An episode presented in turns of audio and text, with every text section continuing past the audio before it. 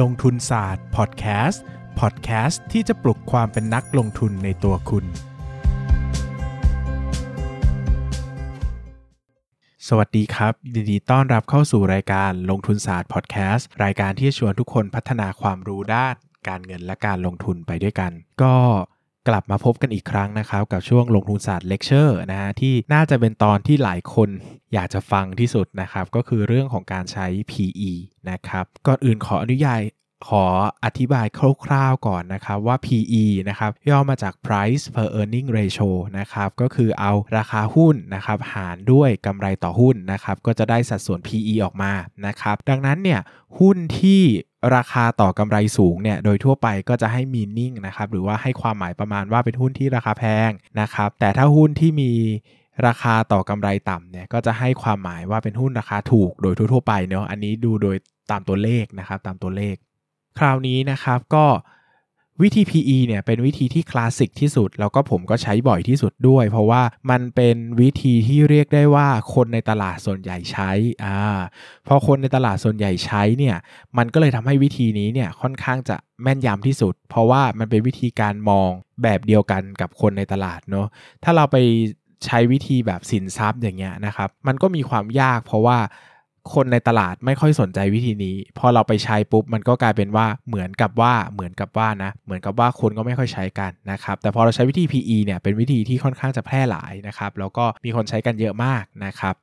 คราวนี้เนี่ยก็จะเกิดคำถามว่าแล้วหุ้นตัวนี้หุ้นตัวนั้นหุ้นตัวไหน PE ควรจะเป็นเท่าไหร่นะครับก็ก่อนอื่นต้องบอกก่อนนะครับว่าการประเมินมูลค่าหุ้นเนี่ยเป็น Financial Art นะครับก็คือเป็น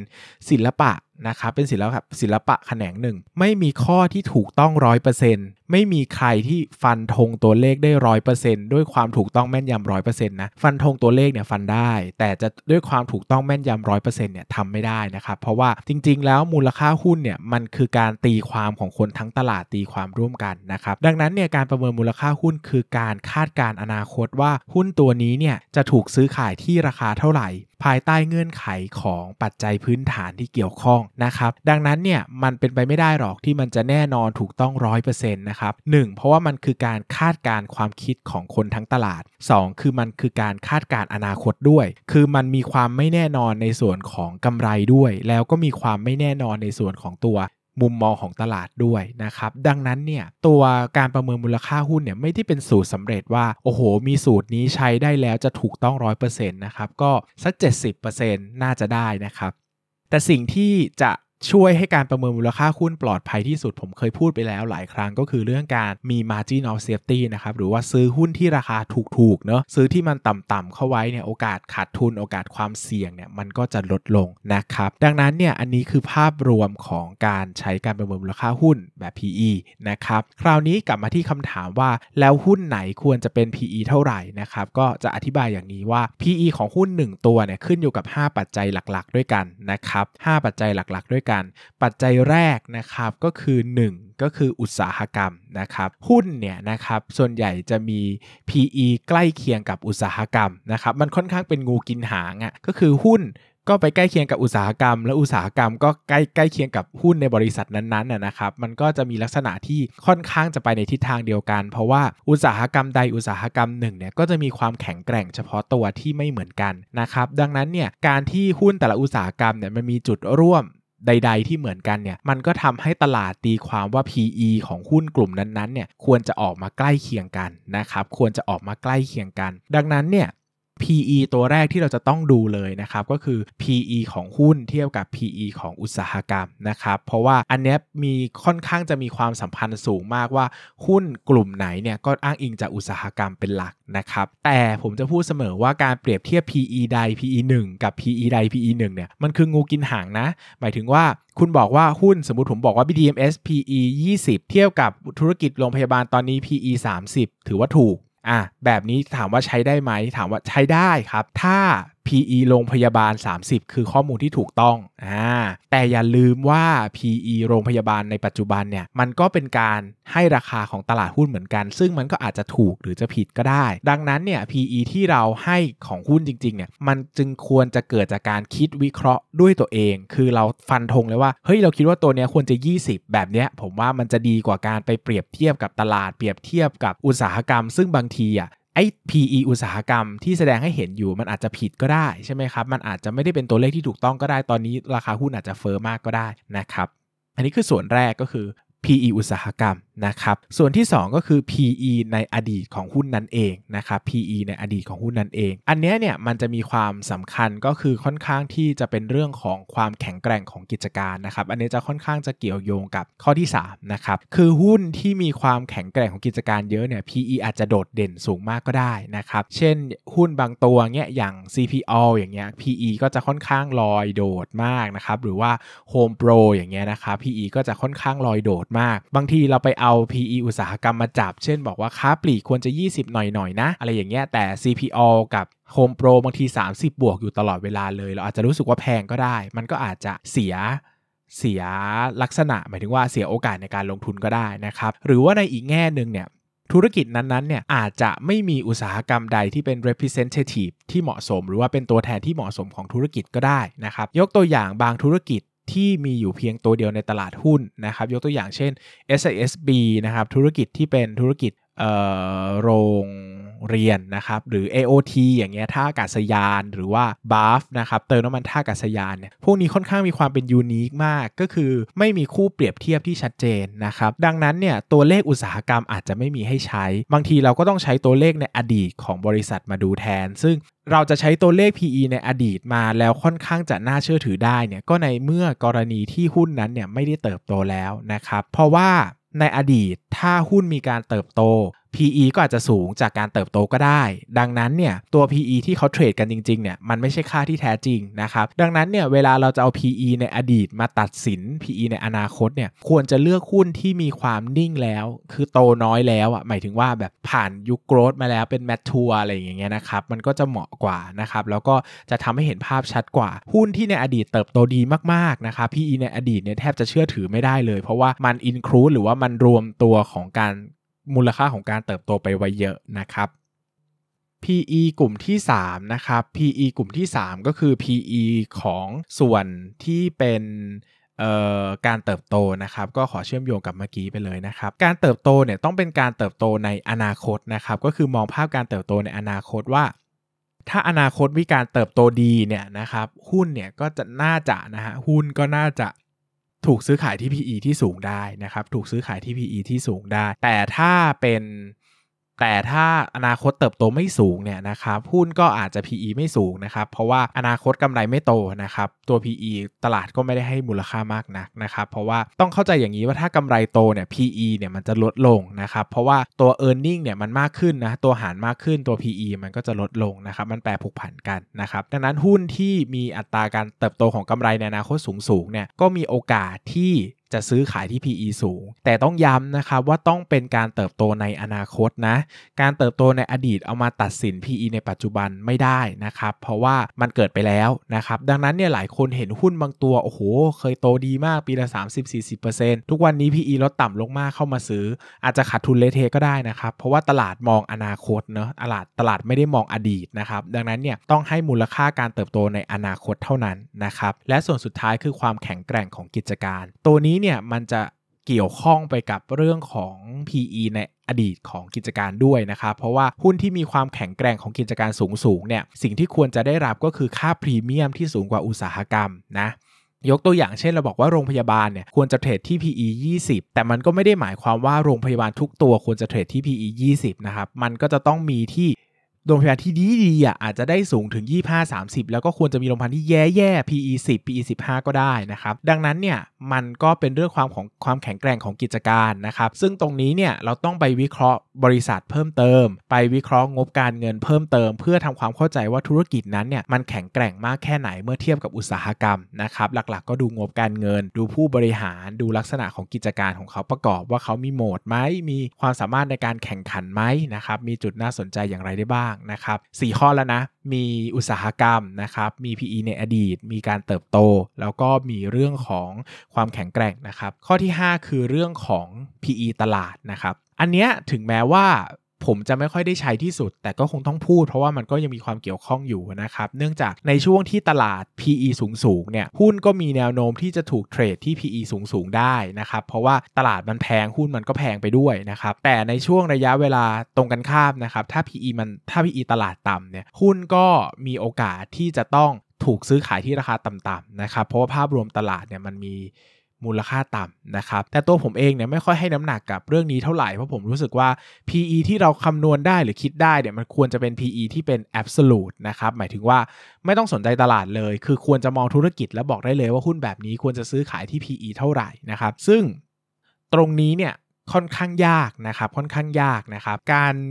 ประเมินมูลค่าหุ้นด้วยวิธี PE เนี่ยผมใช้อยู่2วิธีนะครับอันนี้อยากให้ตั้งใจฟังเนอะนะครับวิธีแรกเนี่ยคือต้องหา PE ที่เหมาะสมของกิจการให้ได้นะครับโดยการเอา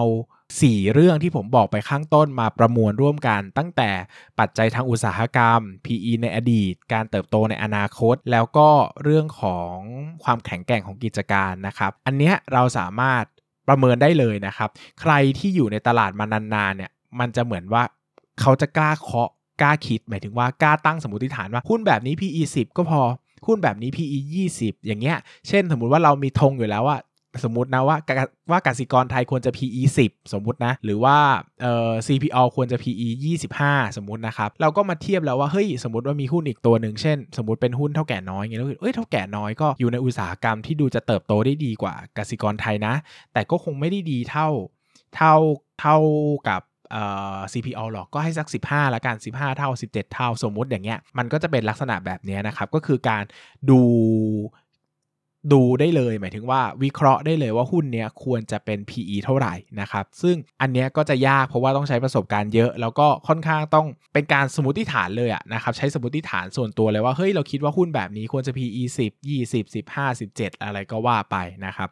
ก็แล้วแต่คนนะหลายคนอาจจะอิงกับอุตสาหกรรมเยอะอะไรอย่างเงี้ยนะครับก็ทำได้นะครับหลักการแบบนี้นะครับก็คือถ้าเรามี PE ที่เราคิดว่ามันเหมาะสมกับหุ้นตัวนี้แล้วนะครับเราก็หากำไรในอนาคตของหุ้นนี้มาคูณกับ PE ที่เหมาะสมของหุ้นนี้นะครับเราจะได้เป็นราคาในอนาคตออกมานะครับคราวนี้สมมุติผมบอกว่าวันนี้หุ้นตัวนี้อยู่10บาทแต่ผมคำนวณแล้วมูลค่าเหมาะสมของหุ้นนี้ในอนาคตจะเท่ากับ16บาทใน3ปีข้างหน้านะครับวิธีการที่ทำนะครับก็คือต้องคิดย้อนกลับมาว่าตัวมูลค่าตัวนี้คุ้มค่าที่จะลงทุนหรือเปล่านะครับวิธีการที่ง่ายที่สุดนะครับก็ให้ไปโหลด EZ Financial Calculator มานะครับ EZ Financial Calculator เป็นแอปพลิเคชันใน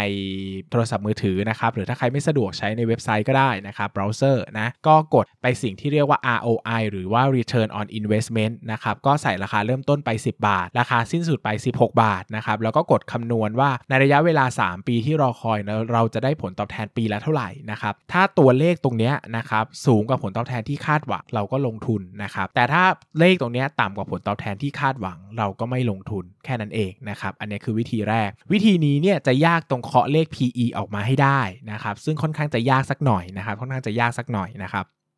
วนี้มาดูวิธีที่2นะครับวิธีที่2เนี่ยเป็นวิธี PEG นะครับหรือว่าPE growth นะครับหลักการง่ายๆก็คือให้ไปหามาให้ได้ว่าระยะเวลา 3-5 ปีข้างหน้าเนี่ยกำไรสุทธิของกิจการมีแนวโน้มจะเติบโตทบต้นปีละกี่เปอร์เซ็นต์ขีดเส้นใต้ว่าทบต้นนะครับทบต้นนะสมมุติว่าเราบอกว่ากำไรปีนี้จะ10ล้าน3ปีข้างหน้าจะ16ล้านแต่ไม่รู้ว่าการเติบโตทบต้นเท่าไหร่นะครับก็เปิด EZ Financial Calculator นะครับกด ROI แล้วก็ใส่เลข10แล้วก็ใส่เลข16นะครับแล้วก็กดเวลาเข้าไปนะครับเราก็จะรู้แล้วว่าแต่ละปีเนี่ยมันเติบโตเท่าไหร่นะครับให้เอาตัวเลขการเติบโตของกำไรเนี่ยมาใช้เป็น PE ได้นะครับที่เขาจะเรียกว่า PEG นั่นเองก็หมายถึงว่า PE ที่ควรซื้อไม่ควรจะมากกว่าการเติบโตในระยะยาวของกิจการเช่นเราบอกว่าตัวนี้3ปีข้างหน้านะ3-5 ปีข้างหน้า PE ควรจะกำไรจะเติบโตปีละ 15% เราอาจจะยอมซื้อที่ PE ไม่เกิน15เท่านะครับอันนี้เป็นหลักการเริ่มต้นที่ถูกใช้มานานแล้วนะครับแต่วิธีที่ผมใช้เนี่ยผมจะยอมซื้อที่ 1-2 เท่าของ PEG นะครับเอาใช้คำว่าไม่เกิน2เท่าของ PEG ดีกว่าโดยถามว่าเอ้ยแล้วไอ้เลข 1-2 ที่เพิ่มมากขึ้นเนี่ยมันมาจากไหนนะครับคำตอบก็คือว่ามาจากความแข็งแกร่งของกิจการสมมุติว่าเรารู้สึกว่าหุ้นเนี้ยแข็งแกร่งมากเลยนะครับหุ้นเนี้ยแข็งแกร่งมากเลยนะครับคือแข็งแกร่งที่สุดเลยอย่างเงี้ยเราอาจจะยอมซื้อสูงถึง2เท่าก็ได้นะครับแต่ถ้าเรารู้สึกว่ามันกลางๆเราอาจจะยอมซื้อที่ 1.5 เท่า 1.2 เท่า 1.7 เท่าหรือว่า1เท่าก็ได้อันนี้ขึ้นอยู่กับความแข็งแกร่งของกิจการเลยนะครับอันนี้ก็ต้องประเมินเองคล้ายๆกับวิธีแรกที่ผมพูดถึงแต่มันจะใช้น้อยหน่อยนะครับก็คือเราลองดูเลยว่าหุ้นเนี้ยนะครับถ้าให้ 1-2 เนี่ยจะให้เท่าไหร่1เนี่ยผมมักจะวัดจากหุ้นธนาคารขนาดใหญ่พวกกสิกรไทยอะไรอย่างเงี้ยนะครับแล้วก็2เนี่ยผมจะวัดจาก CPO เป็นหลักหรือว่าCPO หรือ AOT ที่เป็นหุ้นที่แข็งแกร่งมากๆเงี้ยนะครับแล้วก็เกรดดิ้งว่าเฮ้ยหุ้นนี้ควรจะสัก 1.5 1.7 1.2 1หรือว่า2อะไรอย่างเงี้ยนะครับก็เอามาคูณกับ PEG ได้นะครับเช่นบอกว่าหุ้นตัวนี้กำไรจะเติบโต 15% ภายใน 3-5 ปีข้างหน้าแต่ตัวของเราคิดว่าหุ้นตัวนี้มีความแข็งแกร่งอยู่ในระดับหนึ่งเราก็บอกไปเลยว่าเราคูณไปเลย 1.5 เท่าแบบนี้เราก็อาจจะยอมซื้อได้ที่ PE 22.5 เท่าก็ได้นะครับแล้วก็ถือยาวไป 3-5 ปีนะครับย้ำนะครับว่าต้องเป็นการเติบโตในอนาคตเท่านั้นนะครับตัวเลขการเติบโตในอดีตใช้ไม่ได้นะครับใช้ไม่ได้คราวนี้นะครับข้อจำกัดนะครับว่าวิธี PEG ที่ผมใช้เนี่ยจะมีข้อจำกัดนิดนึงว่าจะใช้ได้ก็ต่อเมื่อมีการเติบโตของกำไรอยู่ในช่วง 10-40% เท่านั้นนะครับถ้าเติบโตน้อยกว่า 10% หรือว่ามากกว่า 40% เนี่ยต้องกลับไปใช้วิธีแรกนะครับย้ำอีกครั้งนะครับวิธีแรกคือการหา PE ที่เหมาะสมของกิจการนั้นหุ้นนั้นเลยนะครับแล้วก็คูณกับกำไรเป้าหมายแล้วก็คิดลดกลับมาเป็นผลตอบแทนที่คาดว่าจะได้รับนะครับแล้วก็นำมาดูว่าผลตอบแทนเท่ากับที่คาดหวังหรือเปล่านะครับส่วนวิธีที่2 PEG ก็คือหาการเติบโตของกำไรนะครับแล้วก็เอาไปคูณกับตัวเลขสัมประสิทธิ์ 1-2 เท่าอันนี้แล้วแต่ความแข็งแกร่งของกิจการนะครับแล้วก็คำนวณเป็นมูลค่าพื้นฐานออกมาได้เลยนะอันนี้เป็นวิธี PE ที่ผมใช้และผมก็ใช้จริงๆใช้อยู่แค่นี้ด้วยนะครับไม่ได้มีอะไรแปลกไปกว่านี้หรือว่ายากไปกว่านี้นะครับสุดท้ายแล้วผมใช้วิธี PEG วิธีหลังเป็นหลักนะครับก็คิดได้เลยว่า 3-5 ปีข้างหน้ากำไรจะโตเท่าไหร่แล้วเรายินดีจะซื้อที่ PEG 1-2 เท่าเนี่ยซื้อเท่าไหร่แล้วก็จับคูณแค่นี้เองนะครับใช้ได้ทั้ง2วิธีนะวิธีแรกวิธีหลังใช้ได้หมดผมก็ใช้ทั้ง2อย่างนะครับแล้วก็อันนี้เป็นวิธีที่ผมใช้เป็นหลักๆเลยนะครับแล้วก็คิดว่าน่าจะครบถ้วน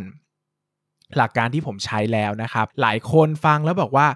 ก็เข้าใจนะแต่ไม่รู้ว่าจะใช้ได้หรือเปล่าอันนี้มันต้องใช้การฝึกมือเยอะๆครับ1คือต้องหัด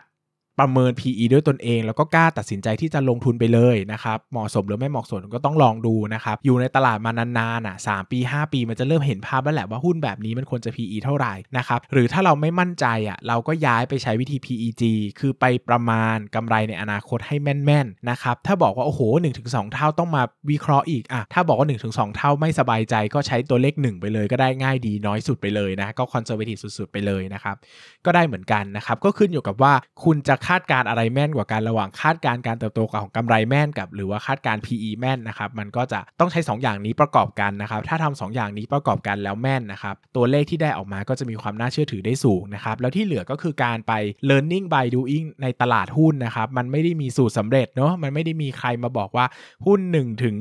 700ตัวนี้ต้อง PE เท่าไหร่ถึงเป็นมูลค่าเหมาะสมนะครับทุกอย่างเป็น subjective นะครับเป็นการคิดเป็นมุมมองของเราเองดังนั้นจะต้องฝึกประสบการณ์เยอะๆแล้วก็เรียนรู้ว่าสิ่งที่เราคิดสิ่งที่เราทำเนี่ยมันใช้ได้ไหมมันผิดพลาดไหมแล้วว่ามันสามารถนำมาประยุกต์ใช้ในตลาดได้จริงหรือเปล่านะครับทั้งหมดทั้งมวลคือเรื่องของ PE ที่ผมคิดว่าเทปนี้เทปเดียวก็น่าจะครบถ้วนทุกเนื้อหาแล้วนะครับใครยังงงตรงไหนลองย้อนกลับไปฟังอีกสักครั้งหนึ่งนะครับลองย้อนกลับไปฟังอีกสักครั้งหนึ่งแล้วก็เนื้อหาในส่วนการประเมินมูลค่าเนี่ยก็น่าจะจบที่ตรงเอพิโซดนี้แล้วนะครับไม่น่าจะมีเนื้อหาไหนอีกแล้วนะครับก็ใครยังไม่เข้าใจภาพรวมทั้งหมดก็แนะนำให้ฟังตั้งแต่เทปประเมินมูลค่าหุ้นเทปแรกมาจนจด PE นะครับก็น่าจะเห็นภาพใหญ่มากขึ้นของการประเมินมูลค่าหุ้นแล้วนะครับสำหรับวันนี้ก็ขอบคุณทุกคนมากนะครับแล้วก็หวังว่าเทปนี้จะได้ประโยชน์กับทุกๆคนนะครับขอบคุณครับอย่าลืมกดติดตามลงทุนศาสตร์ในช่องทางพอดแคสต์เพลเยอร์ที่คุณใช้แล้วกลับมาปลุกความเป็นนักลงทุนกันใหม่ในลงทุนศาสตร์พอดแคสต์